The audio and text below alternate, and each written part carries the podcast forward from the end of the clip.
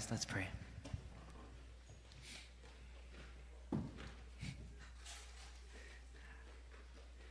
Jesus, you are awesome. And we're just in awe of you and how much you love us and how much you hold us, even though we just try to get out of your arms and out of your sight and we try and run away from you sometimes, and yet you love us anyways. Like you said in the song, you know, you hold us through the night, you, you're there for us no matter what. You care about every single need that we have the small things, the big things, all of our desires you see. And they're not small to you, that you care about them hugely, but you can grant them to us because you care. And you are an awesome Father. God, so we pray that you would help us just to worship you because you are worthy. Uh, we worship you tonight through just the studying, through the scriptures, through the fellowship. God, help us to worship you because you deserve it all. And we praise your name, Jesus Christ. Amen. All right, 1 Timothy 2 8 through 15. I desire then that in every place the men should pray, lifting holy hands without anger or quarreling.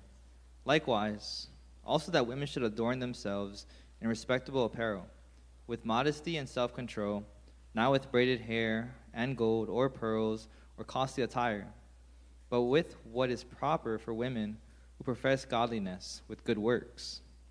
Let a woman learn quietly with all submissiveness. I do not permit a woman to teach or to exercise authority over a man. Rather, she is to remain quiet. For Adam was formed first, then Eve. And Adam was not deceived, but the woman was deceived and became a transgressor. Yet she will be saved through childbearing if they continue in faith and love and holiness with self control.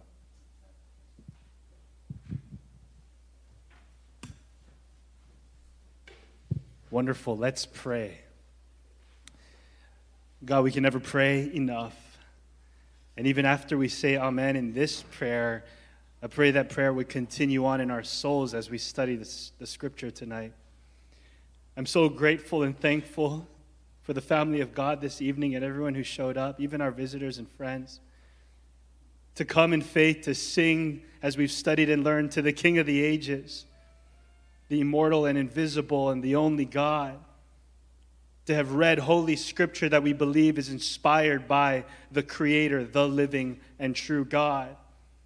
And so, even now, in the middle of the week, in the middle of whatever it is we're going through or even feeling right now, this is your opportunity. This is the chance for us to come humbly and ask you, Lord, speak to us right now. Into the middle of our circumstances, into the middle of our emotions, and to the middle of life, we believe that you are, your voice is so powerful and the Bible is so important that we must pause in the middle of the week to gather like this to get into it. So thank you so much for the faith that's in this room. I thank you so much that I get to be a part of it and that I get to serve and participate by the teaching and preaching of the Bible. So help me and help us to get under it and hear from you. Speak, Lord. And we pray this in Jesus' name, and all God's children said, Amen. I'm going to pray for us one more time because my prayer now, Lord, is that in the title that you've given me of Divine Dance Lessons, what's most important is that all of us, all of us, from the youngest keiki all the way up, all of us see where this comes from the Bible. That you said it, you designed it, you crafted it. You made us man and woman in your likeness. And we are to display your glory. And we confess, Lord, that we all have fallen short. We've all stepped on toes in this dance. We've all had awkward and horrible moments. Perhaps in this room, there's a lot of wounds actually from broken marriages or relationships or family that have fallen apart because there wasn't clear teaching on the divine design of man, woman, family, and Christ. So please, Lord, I'm begging you right now, help the Bible to speak. Don't let me get in the way. Help me to teach clearly and help us to learn well that we might live this louder. And we pray this in your name. Amen. So, right around this time of the year, it's Aprilish, yeah, um, back in the third grade. Um, I went to a bunch of different schools. I won't tell you the list, but the one school I have the most pride of was my elementary. And that was my, my elementary. And actually, I think Christy and I, oh, you was there too. Oh, okay. They, they live right next to the school. I think Christy and I were classmates in that school, though we didn't know each other. Um, but right around this time of the year, um, we would be getting ready for May Day. So I don't know if they still do it. I don't know if elementary still do this, but May Day was a big deal.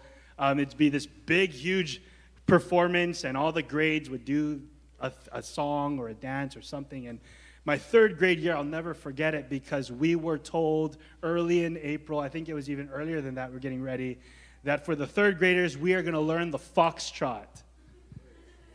Now, people chuckle who know that everyone else doesn't know what that is. What is a foxtrot? You know, um, but foxtrot is a genre of what kind of dance? That's right. It's a ballroom dance. It's a slow, slow, fast, fast. You know, and, and now, now third grade, all my buddies were acting all like, you know, like the, the gross, because third grade girls have cooties, right? Um, that's, that's a made up germ that the, that, that the girl has or the boy has. And so all my friends are like, oh, no, foxtrot. And I'll be honest with you, I was awakened at a very young age, and deep down in my heart, I was like, foxtrot. yes, where's my partner? I'm ready to dance. You know, like, and, and I, I remember being, I remember being genuinely so excited. Um, Christy, I was just talking about my, my do you remember Maydays? Yeah. Big stuff, right? Okay, so she had the electric slide. Um, in third grade, I had the foxtrot. Our grade had foxtrot. And I was genuinely so excited. And I remember the first day, and usually they'll bring in someone to, not a teacher to, to teach the dance. Like, so hip hop year, it'd be some other person. This year, Foxtrot, they had an actual ballroom instructor. And I remember, you know, just so nervous about who I'm going to be paired up with and thinking, like, oh my gosh, I'm to dance with a girl, you know, and, and, um, and I was so excited. And I remember this, I will never forget it because it shocked me. I was already nervous that I was to square up with a, with a lady. But he was like, tack, tack, tack, gentlemen on the floor. And I like, the boys came out and just no girls, just boys. And I was super nervous. And, and all I remember in that first dance lesson was gentlemen lead. Gentlemen lead. That's all I remember, just gentlemen lead. Um, finally, halfway through the class, he let us actually pair up. And I was so nervous and I was so unsure of how to do this thing. I remember my partner, like, you know, she's like, ah, ah, like, stepping on her toes and, and just like push, lead, slow, slow, fast, fast. And I, and I just, it was, it, was a, it was a mess. I did not like it. I didn't want to do foxtrot anymore. I was like, I quit. I don't like this dance.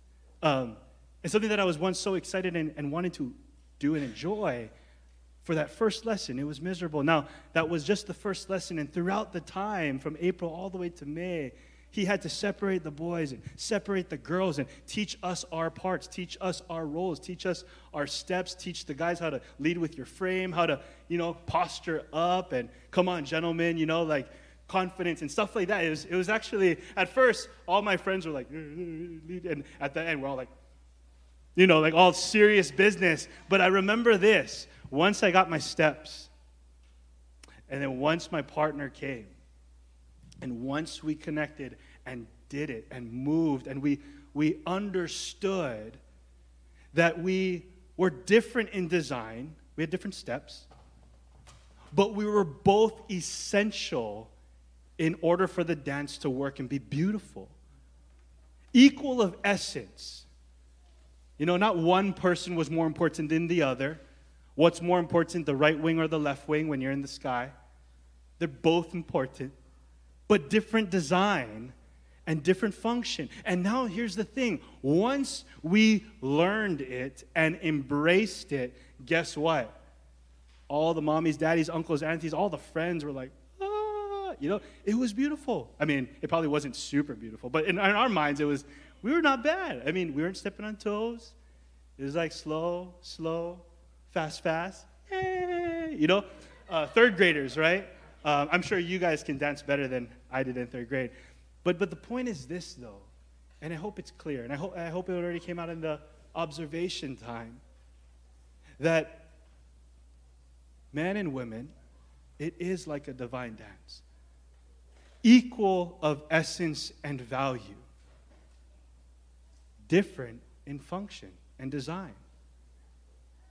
And when my big argument with this text is when men and women they embrace God's beautiful design, they will thrive in the church and God will be glorified.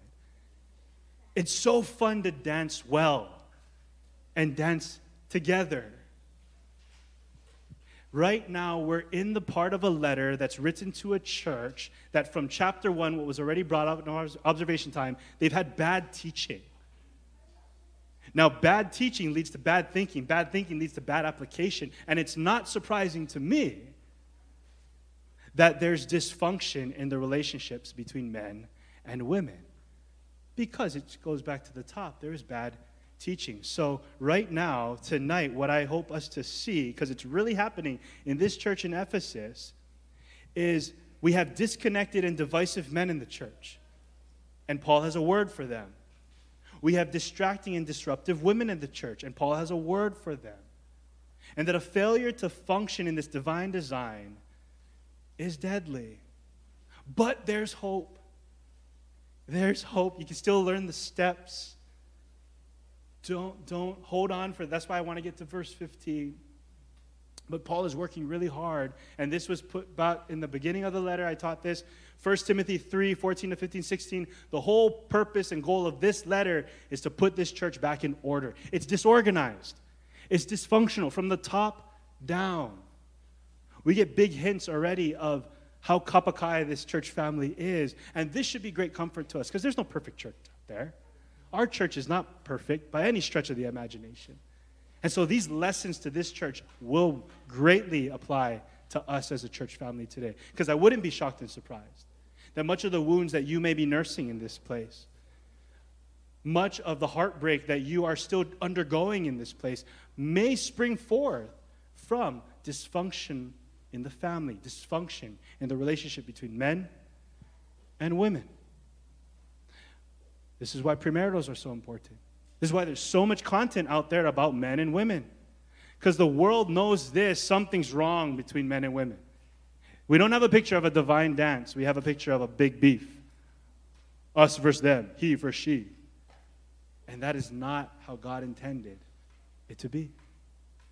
So Paul brings us back to Genesis. We'll go back to Genesis, but as we work through these short verses, there's a lot in there.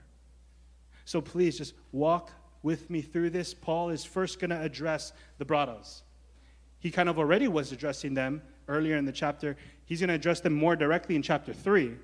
And then the rest of our text tonight is going to be he's going to address the women. But one thing that I got to harp and I got to remind us again and again the context of this letter. This is written in the context of putting order in the gathered assembly. This is how they ought to function in the church a gathering like this, a gathering like Sunday.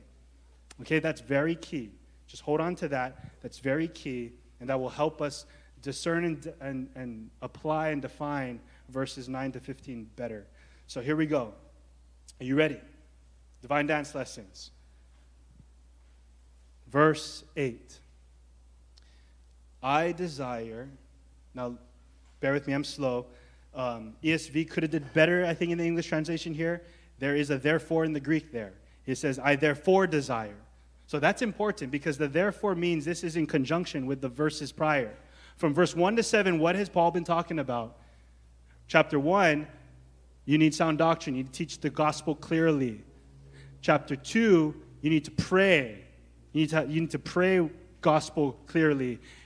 And therefore, after he gave them teaching on how to pray in the church, not just preach the gospel, but pray the gospel, I, therefore, in light of the priority of prayer, he just talked about prayer and how important that is. That was two weeks ago for us.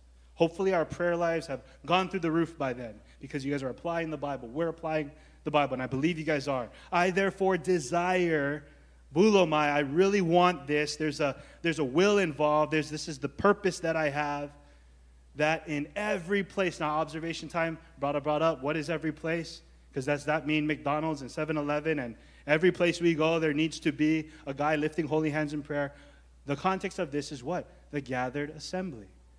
So Paul is speaking of in every place. He uses that phrase in four other places in his letters, and every single time he's referencing to the local church assembly. That's 1 Corinthians 1 2. That's 2 Corinthians 2 14 and 1 Thessalonians 1 8 if you're taking notes. But in every place he's talking about, in every church, in every local assembly, this is his desire. Now, here he speaks to the men. Men should pray. Again, not that women can't, but it's giving us hints in that in this church right here, the men are not praying. He's writing to Ephesus. And his great desire is that men pray in every church, especially this one, because it seems like you're disinterested men and you're disconnected. And he's saying, I desire that men should pray in every place. I know women can pray because 1 Corinthians 11 5 talks about that in his implication. So, Paul, again, he's trying to put the church in order. And right now, he's going to address men and women because there's this dysfunction here.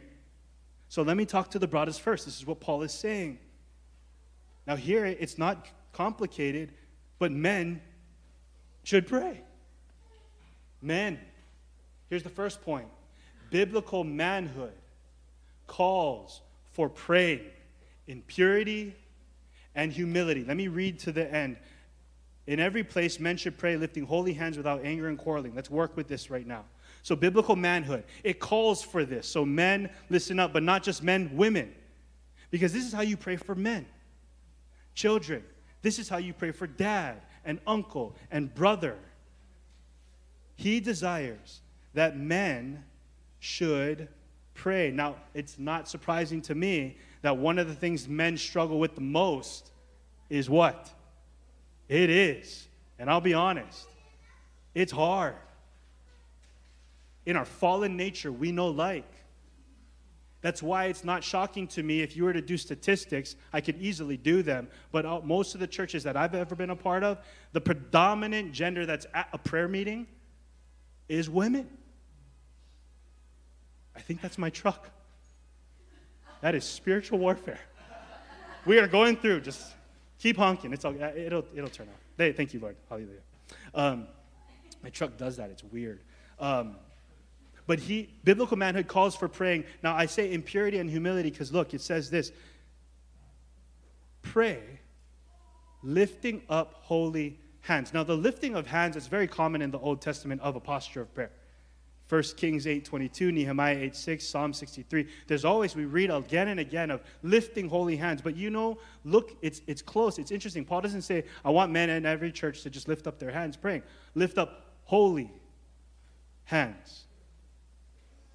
The holiness, apyro hosios care. It's referencing to a heart there must be a purity in our heart. That's why I love when Brother Mark brought up what does it mean for a guy to show up and stand and act like he's praying when in the heart of hearts he's in sin? Listen to this Psalm 66, verse 18 to 19. If I had cherished iniquity, sin, wickedness in my heart, the Lord would not have listened. You hear that? That's Psalm 66.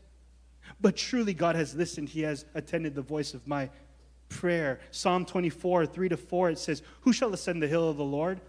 Who shall stand in his holy place? He who has clean hands and a pure heart, who does not lift his soul to what is false and does not swear falsely.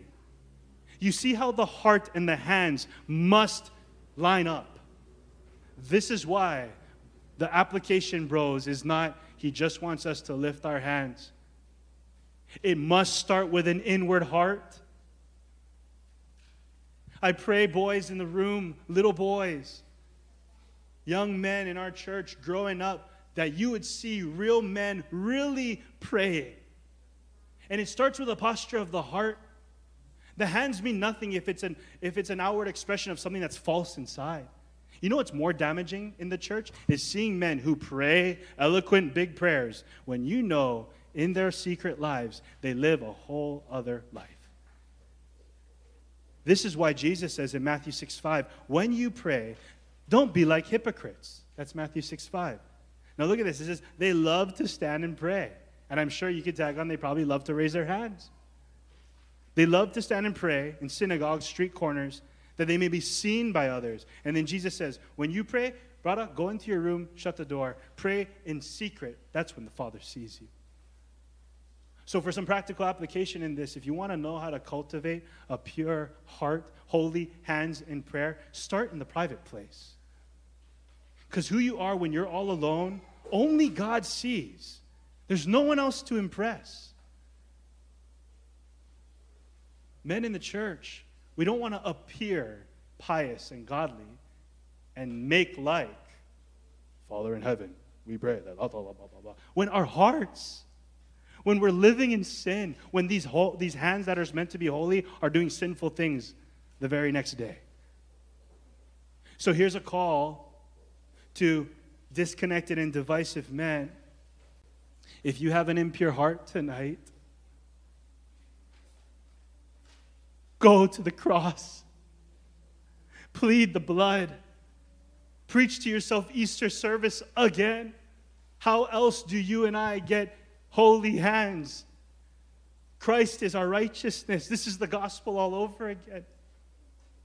And then men, real men, when they see that they're really sinners and in need of a Savior, and they humble themselves, and with a pure heart, they pray. This is what Paul is saying. I want that. That's what we need in this church, Ephesus. That's what we need in New Nu'uanu. We need men to be the spiritual leaders of the congregation and step up and pray.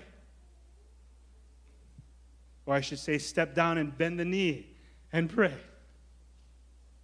Now it's crazy. Paul knows men very well because right after that he says, without anger and without quarreling. Come on, doesn't he know Broadus pretty well? Broadus, who's angry? Who's been angry? Maybe you still angry tonight. Who's quarreling? Who's got a beef? See, these are men in Ephesus that were disconnected. They didn't want to pray and they were divisive. They just like scrap and beef with God and with others. Now, let's put it in its context. Think about it. You have a church with leadership that's all kapakai. You're getting bad teaching, and the women in the church are, if you see through the letter, it's sprinkled out. The women aren't doing well in the church. And so there's, you got fights here, you got fights there. I wouldn't be surprised if a lot of the men in this church are angry, and they're quarreling, and they're upset. But what, what Paul is doing then, he's calling the brothers, come back to the cross and pray Biblical manhood is a call for praying in purity and humility. Humility without anger or quarreling. Pride causes us to fight. This is James 4. What causes quarreling and fights among you? It's, it's within us. We don't like. We get our excuses. That's really our downfall. Real men pray. Brothers, are you angry tonight? Are you quarreling this evening? If you have a beef in your heart, I'm begging you. Embrace humility, confess your sins to Christ, come to the cross, plead for pure hands, and get to your knees and begin to pray. If you've ever studied the prayer life of Jesus, have you ever done that? You should do that. Jesus' prayer life, it was so true and transparent, visible and real. You know, out of all the things the disciples wanted to learn from Jesus recorded in the scripture, the disciples didn't say, Oh, Jesus, teach us how to do your exegesis and exposition. You just preach so good. Oh, Jesus, teach us how to do miracles and feed thousands like you. You know what's recorded? The disciples asking them, asking Jesus to teach them. Luke 11, Jesus, teach us to pray. I love that we're talking about prayer. I love that the Bible talks about prayer. Young men and men in the house, older men, all of us men and women listen. But men, I speak directly to you. You want to know the true measure of a man? It's Christ likeness. You want to man up? You want to be a man? Be like Christ. That's what Paul is pleading them to be. Men, pray. Who prayed? Jesus prayed. Mark 135, he rose up early in the morning while it's still dark. He went out to a solitary place and he prayed. Luke 5:16, he often withdrew to desolate places and he prayed. Hebrews 5 7, in the days of his flesh, Jesus offered prayers, supplications with tears and cries. That's not being wuss. That's not being emo. That's not being sissy. That's King Jesus right there. That's manhood. Crying out in prayer. To him who is able to save him from death. Hebrews 7:25 Consequently he Jesus is able to save the uttermost those who draw near to God through him since he now listen he Jesus always lives to intercede for him. You know what Jesus is doing right now? Men, he's praying. I love this verse. I wanna I, I didn't want to rush through this verse because I think this verse is one of the reasons why the next verses are there. The men don't know our role. We don't know how to be the spiritual leaders God has called us to be. We do not know how to pray. We do not know how to seek God humbly and for a pure heart. Therefore, it's hard for women to follow. It's hard for women to submit because we're just angry all the time. We're just fighting all the time. We're all upset all the time. We, we have these issues and we don't bring it to the cross. One of the greatest things that any man can do, any young man can learn to do, children, boys, aspire this. Aspire to grow up and be men who pray and truly pray. The, the, the most shaping things in my Christianity have been when, has been when I witnessed men literally pray their knees off in desperation for God. Seeing that live, whether they saw me see them or not, has shaped me so much to my core that that's what I want to be. And I think if we start there and learning our parts, I do think it will complement, like what was brought up earlier, our partners. Because it's in the place of prayer that you realize it's not about you. It's in the place of prayer we realize it's about Jesus. It's in the place of prayer we learn how to, to, to be humble and meek and gentle and understanding. And so when it's time to lead, when it's time to lay it down, what woman would not want to follow that? So, I didn't want to rush through this, but this is Paul really, he's, he's charging the men in Ephesus, and the Word of God is charging the men tonight Biblical manhood is a call for praying in purity and humility. It's not too late, brothers. All right? To give you some hope. Tonight is the night. Tonight, we get on our knees. Tonight, we make those lists. Tonight, we pray all sorts of prayer. Tonight, we get right with God. We want pure hearts, holy hands. Don't fake it, don't fabricate it. I did that when I was a teenager. I tried to act like I was praying and singing. Can't punk God. I'll give you a couple verses. Want to move on to the ladies. 1 Corinthians 13, 14. Be watchful, stand firm in the faith, act like men. Don't you like that verse? Women, don't you like that verse? Yeah, act like men. Be strong. Let all that you do be done in love. This is macho ness. Be watchful. How do you be watchful? Well, Jesus taught be watchful and pray. Don't fall into temptation. So let us aspire to be men who truly pray in purity and humility. And then I think verse 9, 10, and 11 may come more fruitfully. So the men in Ephesus are struggling, they're lacking spiritual leadership. And now there's that likewise, there's that pivot, there's that shift in the verse. All right? Now, men don't tune out just because it's going to be speak to the women. All right? Don't do that. Children, don't tune out because this is how we pray for the women.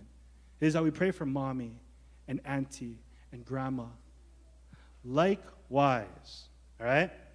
Here we go. Also, that women, gune, should adorn themselves. Adorn, cosmet. Oh, it's where we get our English word. Take a guess. What does it sound like? Cosmetics. Yeah, make pretty, pretty. All right? Adorn, decorate. Now, he says this, though, but a de- decorate like this in respectable apparel, kosmios, appropriate attire. That's what this word means. It's called a suitable dress. So there's an appropriate dress for, an, for certain occasions, right? Um, do you wear your dive suit to the gym, boys? You wear slacks and ties to the gym? I hope not. Um, yeah, no. What do you wear to the gym? Oh, yeah, tank top or something like that, right? Um, but do you wear the tank top and slippers to the wedding? Please don't. Please don't wear that to the next wedding. I know we local, I know we Hawaii, I know we all Chihu, but come on. It's a wedding, you know, um, unless they ask you to. Um, but, but, you know, there's, there's a different attire for a different place. Now, what's the context of this? The gathered worship service. Let me put it in perspective like this for us, for the women and for the men. Think to the place of worship, the place where there's saints and sinners gathering to sing songs of praise, to confess their sins, seek forgiveness, hear the word, glorify God. What's appropriate attire for a place like that? Huh? Just put it in perspective like that. Because right now, the women in Ephesus, if he's telling them you got to wear respectable apparel, you got to be dressed with modesty and self control, not with braided hair and gold and pearls or costly attire, but with what is proper for women who profess godliness, if he's speaking to them like that, it means that in this place, what they're doing is dressing to impress. They're dressing to draw attention to themselves and not put attention on God. Here's the point beautiful womanhood draws attention to God and not to self. The gospel is so big to us, it even changes the way we dress. Now, remember the context. There's an appropriate dress for this place. You're at home, rock your bottle bottles. Go for it. That's appropriate for that place. But in the gathered assembly, Paul is saying, women in Ephesus, he's not after the braids and he's not after jewelry. It's the heart, it's the motive. The reason why I know that in Songs of Solomon, she has jewelry. Rebecca has jewelry. Genesis, Genesis 24 53. So, what does Paul mean? In this culture, when a woman would braid hair, put gold and costly stuff in there, it's a form of seduction. The woman, that's very prostitute like in that culture, in that day in Ephesus. Ephesus was a big city, and the sex vibe was huge in that city. And the way the women of that time would seduce and draw attention and get showy and want to show their bling and make all tantaran is they would braid hair and gold and jewels and they would do it excess, or how Hannah would say, extra. They was just extra, you know? And and but now you think though, that reveals an attitude of the heart. In their mind, being beautiful is getting everyone to look at me when I walk in the door. But this is the place of worship. The glory and attention is to go to who, church? God. I like how um, John MacArthur puts it in his works. He says, Wouldn't a godly woman feel ashamed if she distracted someone from worshiping God? Or wouldn't she feel ashamed if she was the one who helped contribute to one's lustful thoughts? Just questions. Because women who profess godliness, don't you want to? Don't we want to glorify God? That's the heart of this. Don't be so stuck on the braid and the pearls. He's trying to get to the heart. See, both these instructions to the men and to the women. They're very similar.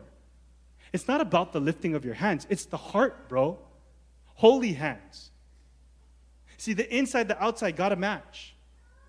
The attitude and the actions got to make sense. It's got to be in sync and in harmony. Your heart and your art needs to flow. That's what he's getting at with the men and the women. See, women, you professing godliness, but you look and dress and act just like the world. And that's where he's getting at. See, beautiful womanhood draws attention to God. And how does one do that? Look, good works. Ladies, you want to bling? You want to shine? Jesus says it like this Matthew 5 16, in the same way, let your light shine. You want to stand out? Shine before others that they may see your good works and give glory to who? The Father. We got a ton of gorgeous women in our church. They're beautiful. So thankful for the godly women and, and, and faithful grandparents, grandmas, like the Liana Benz, Gail Gail Hearts, Janice Nakamura's. I can name a bunch in this room. and they radiate and they shine and they're beautiful in God's eyes. They adorn themselves by speaking a gospel that matches their lifestyle and it even affects the way they choose to dress. Everything we are, church, these principles apply to us too, men. It is all meant to display God and His glory. We're His image bearers. 1 Peter 3 3 to 4. Don't let your adorning be external, braided hair, putting on gold jewelry or clothing you wear, but let your adorning be the hidden person of the heart, an imperishable beauty, a gentle, quiet spirit. Now, hear this, which in God's sight is very precious. Women, little girls, in God's eyes, what's beautiful is your heart's desire to love Him and honor Him and draw attention to Him, and it's done through your profession of godliness and your good deeds. You see, in the church in Ephesus, like maybe in the church today, in the world today, the world is teaching them to put so much effort and emphasis on the outward, not the inner. Guys, it's all about the outside, not the inside. Women, it's all about how you look, not the inside. The Bible is teaching a totally opposite message. 1 Samuel 16 says this The Lord sees not as man sees. Man looks at the outward, but the Lord looks at the heart. Psalm 51 God delights in the truth in the inward being, in the secret heart. Ladies, when you put effort into getting your dress ready or your, your apparel ready for worship, think what is going to give glory to God? What's going to get the attention going on in Him? You see, the ladies in the church that day, they were so insecure, so desperate for affection, that they needed to dress in such a way that people would look at them. You don't need to do that here. Not here. Not with what we know. God wants your heart. This message is for men too. He wants your heart. Boys, you're not going to get brownie points in heaven by how much you bench press.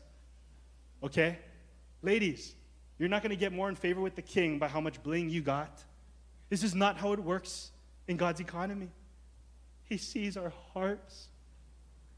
And Paul is urging men and women to put greater emphasis on the heart. Can you imagine? People talk about screen time. Let's talk about mirror time. Okay? And that your phone counts as a mirror time. You know, you're looking at yourself or your photos. Can you imagine if you put how much mirror time you put in a day? Can you imagine if you put that much same time and effort on your heart? On growing in godliness? Just think about that. 1 Timothy 4 says this bodily training is of some value. Godliness is of value in every way. Now, I'm not out against hygiene or looking good because the Bible says bodily training's got value. It's just training in godliness. This insight, that lasts forever. Your character, that lasts forever. Okay, we're at verse 11. You guys got some in you? Or should we pause till next week? Okay, I think you got some in you. Okay, I saw, I saw some heads go like that. No, no, but I keep going. Okay, so he's continuing to speak to the woman. Verse 11 Let a woman learn quietly. I'm going to read it to the end. Um, with all submissiveness, I do not permit a woman to teach or exercise authority over a man. Rather, she is to remain quiet for Adam was formed first, then Eve. Adam was not deceived, but the woman was deceived and became a transgressor. Okay, you read that face value, you get a lot of vibes. Okay, I get that. But here's the thing here's the big thing men and women, particularly women in our text, will thrive in the church when they embrace God's very good design. That's a big overarching point. Here's three sub points I want us to see in this verse God's design is for women's development, God's design is for his delight. God's design disordered leads to deception. I'll say that one more time. God's design is for women's development, His design is for His delight, and His design disordered leads to deception. Now, as we work through this, I'm going to go slow, and I want to point out things this does not mean to help us understand what it does, okay? So remember this context. Church is filled with bad teaching. Men and women are in a bad relationship. 1 Timothy 4, women are, I mean, they're teaching there's marriage should be forbidden. Women are gossiping in chapter 5. The next letter, chapter 3, women are giving into the false teachers, into all their passions. So, this church, men and women in this place, particularly women, it's really messed up, okay?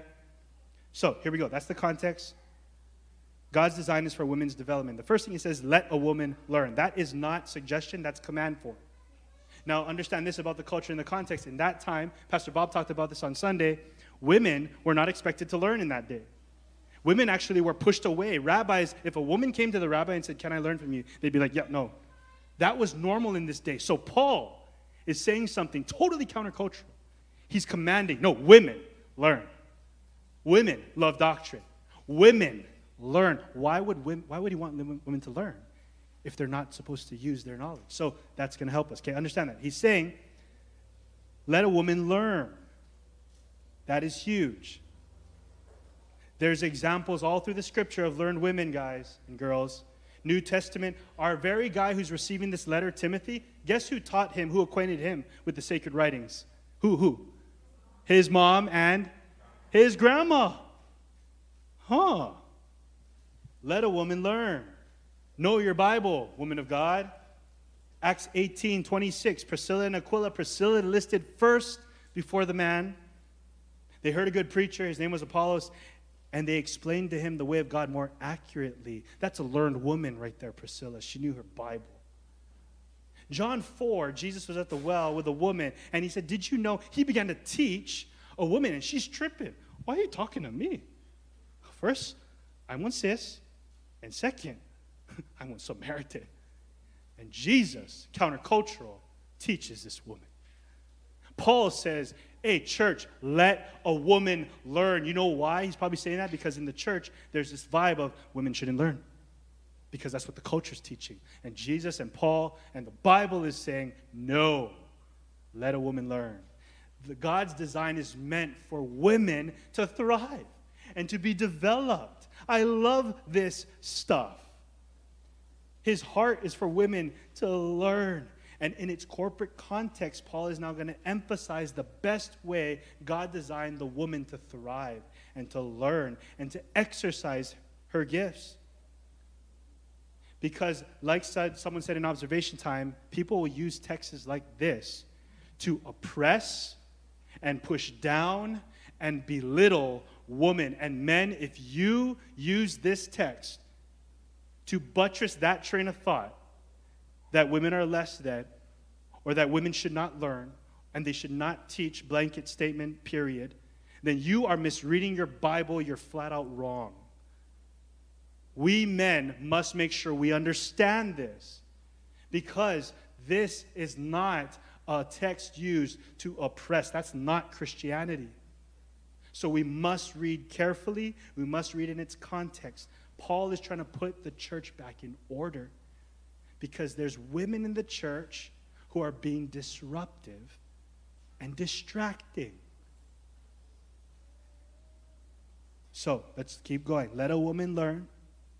That's a significant thing right there. Now, here's a word that's, that plenty of people fumble on quietly. Now, what does this mean? Let's, what does this mean, quietly? So, are we out of line when I did observation time and, and sister spoke up? Oh, is that what this means? Does this mean she has to be all the ladies, shh. And all the guys, we can relax. Hmm? The principle of quietness. Let's understand this from the Bible. Let me give you another verse here. Second Thessalonians 3:12 says this, such persons we command and encourage in the Lord Jesus Christ to do their work quietly and to earn their own living. What does that mean? Does that mean when all of you guys went to work today, you got to be very shh. That's a little too loud. What? Is that what it means? No, see, this word quietly, when you study its context, when you study the Greek, it, it's, it's a description of a life of doing work without disrupting. It's a word of doing work or doing something without meddling in the affairs of others, meaning the women in the church were meddling and disrupting from their appearance and the way in which they were acting in the service. So when he's saying, women, you got to learn. I want you to learn, but do it quietly with all submissiveness. Now, we'll get to that word because that's another one. But this word is not meaning that, ladies, you should hush up. That is wrong. How are you going to learn if you can't ask questions? This is not what it's saying. It's not saying that women are to just be shh. So we can take that thought and throw it out the window. And any man that uses this verse to, to teach that is wrong. All right? So apparently, women were trying to learn in a disruptive way. And then he goes on and he says, submissive.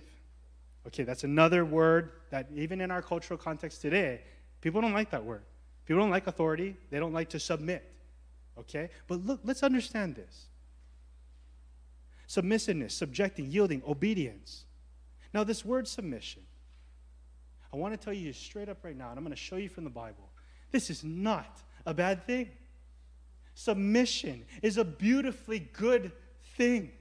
It doesn't mean, it doesn't mean this, women are to be treated like doormats. It doesn't mean that they're to be treated like a slave or bossed around or pushed around or pushed down. If someone reads a verse like this to get a woman to hush up and sit down, he is totally misreading his Bible and he doesn't understand a thing about this. That's not what this word means, and that's not what Paul is trying to communicate. Submission is an attribute that I admire and I desire so much. I want to grow in my submission. You know why? Let's start right away from the top. Let's look at Christ Jesus our Lord, the Son of God. Luke 22, 42. Father, if you're willing, remove this cup from me. Nevertheless, not my will, yours be done. You know what that is? Submission. Jesus submitted to the Father.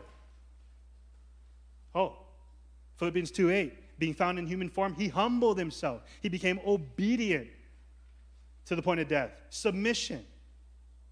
So Jesus submitted to the Father's plan. So is Jesus looked down on and considered to be oppressed?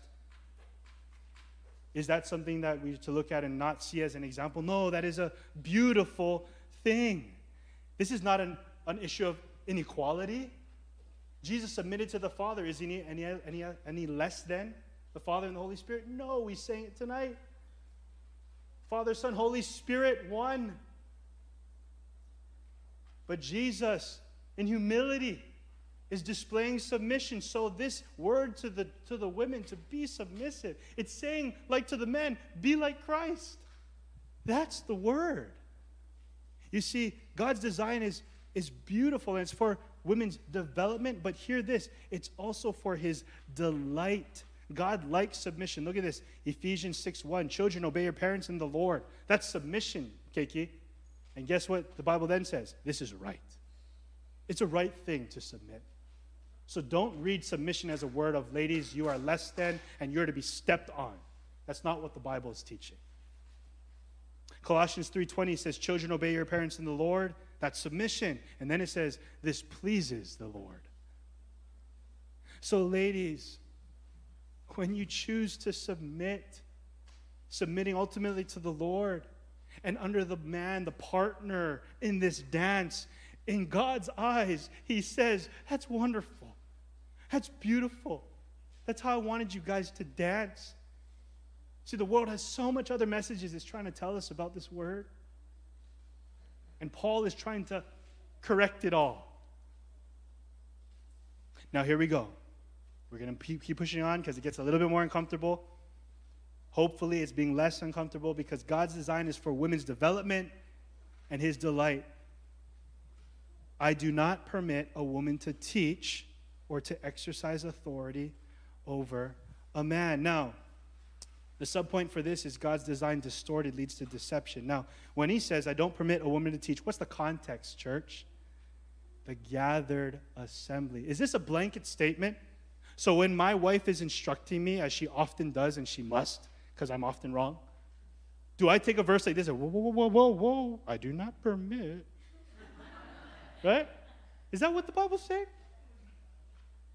When Charles Spurgeon, who accredits so much of his Calvinism to the cook in his school, which was a woman, who he says taught me so much of the doctrines of grace, was, was Charles Spurgeon to go, whoa, whoa, whoa, Auntie, I do not permit. No, he doesn't do that. He totally celebrates her. What do we do with all the women we've already talked about? Priscilla, Eunice, all these educated women who taught. What do we do with Titus when he says women teach the younger women? So here we go. It's not a blanket statement when he says, I don't permit, permit a woman to teach. It's in this context, in this setting, and he's going to give us the reason why. Because women, oh, I, this is why I was so excited to get to this part of the verse. I thank you all so much, mighty women of God who faithfully taught the word of God in the church to the people of God in its various forms. My life has been forever shaped by so many Sunday school teachers, my own mom, and so many powerfully godly women that the list is so long I wish I could thank them all.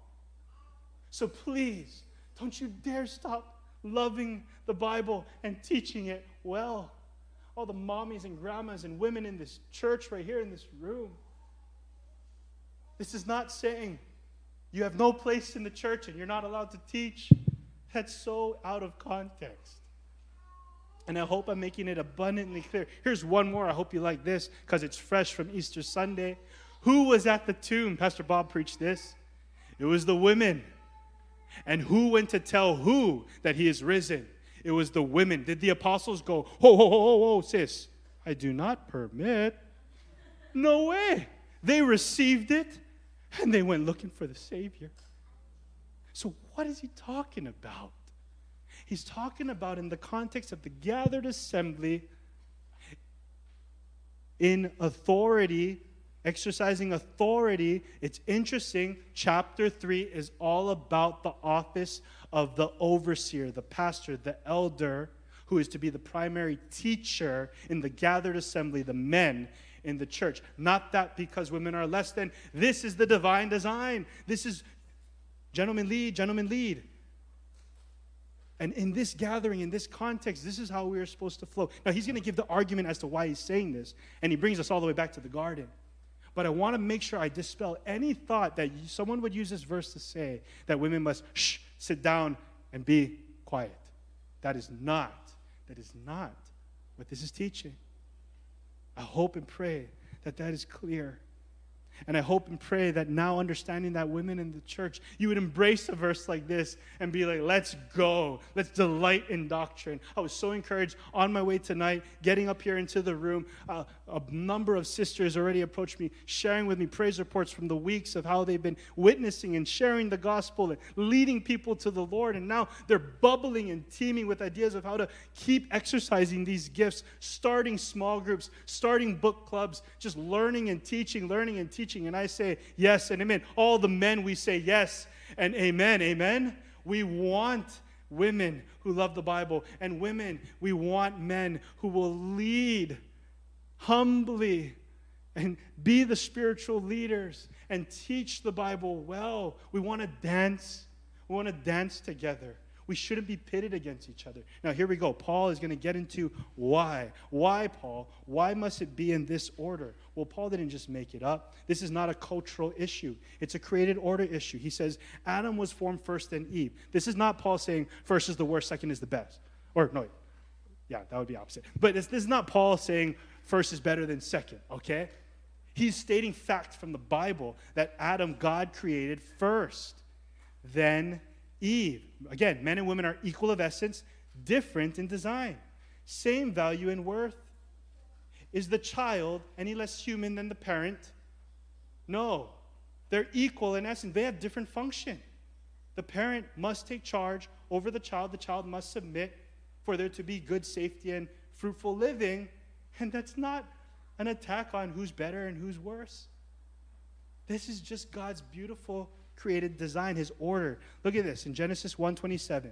God created man in his own image, in his um, in the image of God he created him, male and female he created them. You see the order? Male and female. It's just the order. And then get this, verse 31. Guess what God said about that created order? Oh, this is very good. So the question then is is whether we believe his design is good or not. That's the real issue here. It's very good. God created this order and it was beautiful. Now, listen in chapter 3 at the fall. How does Satan attack? How does he do this? Listen quick, carefully. I'll read it to you. For some reason, this is Blue's favorite story in all of the world right now. We read the creation story maybe all month. Um, but here we go. Verse 1, chapter 3. Now the serpent was more crafty than any other beast in the field the Lord had made. And the serpent said to who first? Now think about that. if I'm Satan and I'm a trickster and I want to tear this whole thing apart because I hate God, I want to be God, what's the first thing he does? He tries to attack the order. He, he, he talks to the woman.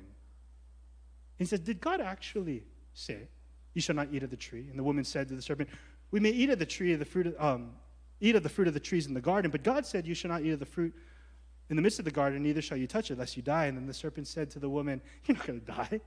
God knows that when you eat of it, your eyes will be open, and you'll be like God, knowing good and evil. So when the woman saw that the tree was good, question, what's the man doing? I don't know, disconnected.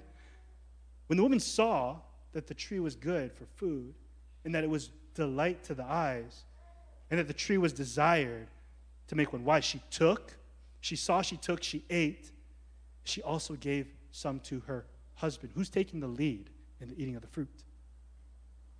It's very interesting that Satan, the most cunning, crafty of all, the first thing he goes after is the order of creation. He incites the woman to take the lead. And both of them, now when Paul says Eve was deceived, not Adam, he's not letting the guys off the hook. Read Romans 5.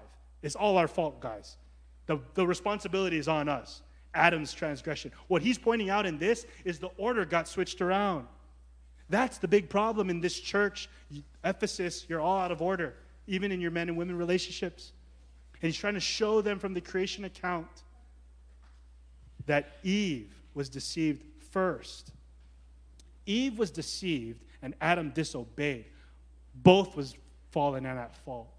But what he's trying to show us in the text, the reason why the men are to be the leaders, the spiritual leaders, and teach in the corporate setting, is that's the divine design that God made. That's why in chapter 3, men, overseers, elders, and pastors. That's why. It's not an attack at women, it's a call to the created order and design. The question you have to ask yourself is do you believe his design is very good? That's the big question.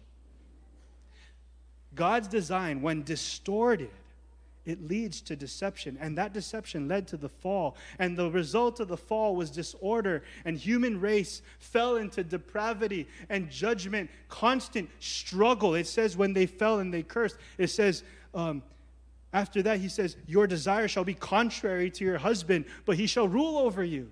Now, the relationship between men and women because of sin is going to be tough. That's why there's so many books out there about guys and girls and men and women and how to make it work. And it's just the forever perennial problem, right?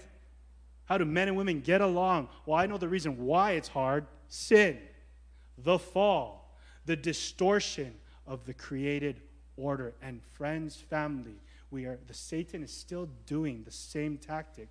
We are living in a time where even man and woman is being dis, disordered and dysfunctional. The, the, the very reality of what a man is and what a woman is being confused. What, why would Satan want to do that?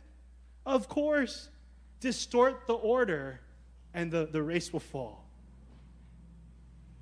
The tricks have never changed since the beginning of time, and Paul is just trying to get us to go all the way back. The question is, is just do we believe it or not? Will we embrace God's beautiful design and learn to dance together? Hand in hand, in harmony, male and female in the image of God, displaying his glory. And Paul's working really hard. And I'm pleading with us tonight, church. And I'm so glad there's so many little ones here. Because listen up. In a day and an age where the created order is so attacked, the distortion of family and man and women is so warped, it's not over. There's so much hope we can still dance Nu'uanu. And we can, we can flip the script by the power and the grace of God and embrace His beautiful design and display the gospel to a broken and fallen world. They can come into a church family like this and see that men and women get along. They love each other, they respect each other, they speak highly of each other. The men love the women, and we lay our, down our lives, and the women submit and yield and follow. At the end of the day, the woman says, I'll follow your lead. But when someone's got to die, the man says, I'm going to take it. I'm going down. I'm going to lay it down. This is beautiful. This is the gospel. So, will we enjoy the dance? I pray so. Verse 15, last verse, and we're done. Oh, verse 15. Goodness gracious. I'll try to be brief. But definitely, this is one of those verses that uh, Peter was thinking of. This is a tough one, Paul. But let me just show you one, thing it does not mean, two things it could mean, and we'll be done. She'll be saved through childbearing. Okay, what this does not mean that she'll be saved through childbearing. Salvation in the sense of an eternal security. This word sozo, it's used commonly in the New Testament, not just for eternal security. It's talking about just deliverance from the day. In Matthew 8:25, in the storm, save us, we're going to drown. That's the word sozo. Um, let me give you another one. 2 Timothy 4:18, the Lord will rescue me from every evil deed. So it's a word of just rescuing and saving. So one, it does not mean that you're saved by works. We know that Ephesians 2 8 says you're saved by grace through faith. It doesn't mean, women, that you need to go have a baby to be saved. Okay, don't read that verse, children, little little girls. Be like, oh my gosh, if I don't have a child, I'm going to hell. That's not what the verse means. Otherwise, Paul would be telling all the women, hey, let's go, have a baby, so you'll be saved. That's not what he's teaching. Because in 1 Corinthians, he says it's okay to be single. Right? Scripture can't contradict Scripture. Interpret the Bible with the Bible. So, what does what could it mean? Two things and we'll be pow. Some believe and some argue, and I and I say some because I've read so many commentaries on this, okay? And it's like split down the middle. I have my favorite guys on both sides. Okay? So it's just wherever this lands, here we go. The first one they say it's a redemption for the soul, and they're connecting the dots to Christ, the promised seed. So in Genesis 3:15, you know, the cursed women, you're going to have hard time childbearing. Um, and they, the, some will say that what Paul is referencing to is the promised child in 315. Say, um, Satan, woman, your offspring will crush the head of the serpent, alluding to Jesus Christ. Now, that, that's one teaching and argument that Paul is actually trying to reference to Christ. Okay? I won't tell you where I land on these things. I'm just going to put it out there. You can ask me after. That's one thing. So they're trying to connect the dots in this verse that you're going to be saved through the ultimate offspring, Jesus Christ, okay? Another thing it could mean is that you're, you're saved. Um, the first one is a redemption of the soul, the second one is a redemption of the role as a woman. So part of the curse is that bearing woman will be hard, and all the mommies in the house said, Amen, right? Um, bearing children, raising offspring is going to be tough stuff, painful stuff. And all the ladies said yes um, but that you will be rescued and saved through it. There's going to be an opportunity to redeem that role as a woman if you continue on in faith, love, and holiness and self control, living the Christian life. Continuing in the faith. What faith? A saving faith. That you're saved by grace. Continuing on in Christianity, that there's an opportunity of redemption for the role of womanhood. That's one teaching. And however you may land on this, this we do know that there is redemption after the fall. That's the last point. And the redemption is only found in Christ Jesus. So, however, you may want to nuance and apply or interpret this part of the text, we do know this that all of us in this room, as men and women, we've stepped on toes and we have not danced well. We've had many fights. I see all the heads nodding and looking at each other right now, and I'm glad you're in a good, safe place to say that. But here's the hope this is why Christ came. This is why Christ came.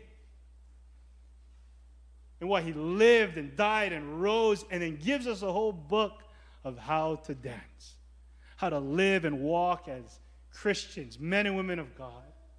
And when we do it and embrace it and believe it is good, guys, until glory, we're going to have hard times, but we're going to dance well. There's hope young singles, people who are just getting married, ones in high school, in college, you, you, know, those who have aspirations and hopes of being in a relationship. Here's the thing regardless of your history and your heritage and how many broken marriages or, or relationships you've witnessed in your life, here's the thing right here, right now. You have a chance to start new. You could be the first generation of good man and woman relationships. Start with yourself, start right now. So I pray as we bring this chapter to a close that there would have been a deep desire and a greater appreciation for the brother next to you and the sister next to you, the little boy, the little girl, the mom, the dad, the men and women, and that we, as men and women, are created in God's image and likeness to display His glory. And that glory gets displayed when we embrace God's beautiful design and we begin to dance. Amen? Amen. I hope this was helpful. Um, if you want to talk more after, that's fine. I'm happy to stay here. Let's pray, we'll sing, and we'll go. Lord Jesus, thank you that the Bible is so full of wisdom and knowledge. We confess we are just scratching the surface of how much depth and richness there is in these verses tonight. But I hope and pray that um, I would have taken us into a faithful plunge into it, enough to help us understand what these verses do not mean and then what they do mean. And so please help the men at New Nu'uanu Baptist Church to be the spiritual leaders that we are charged and called to and lead off humbly, meekly, lovingly, and help the women in our church to radiate and adorn themselves with good works Lord Jesus, help us. We live in a time where stuff like this is so divisive.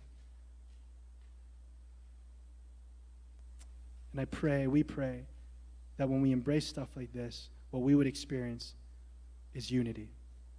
So do this, teach us to dance, and we pray this in your name. Amen.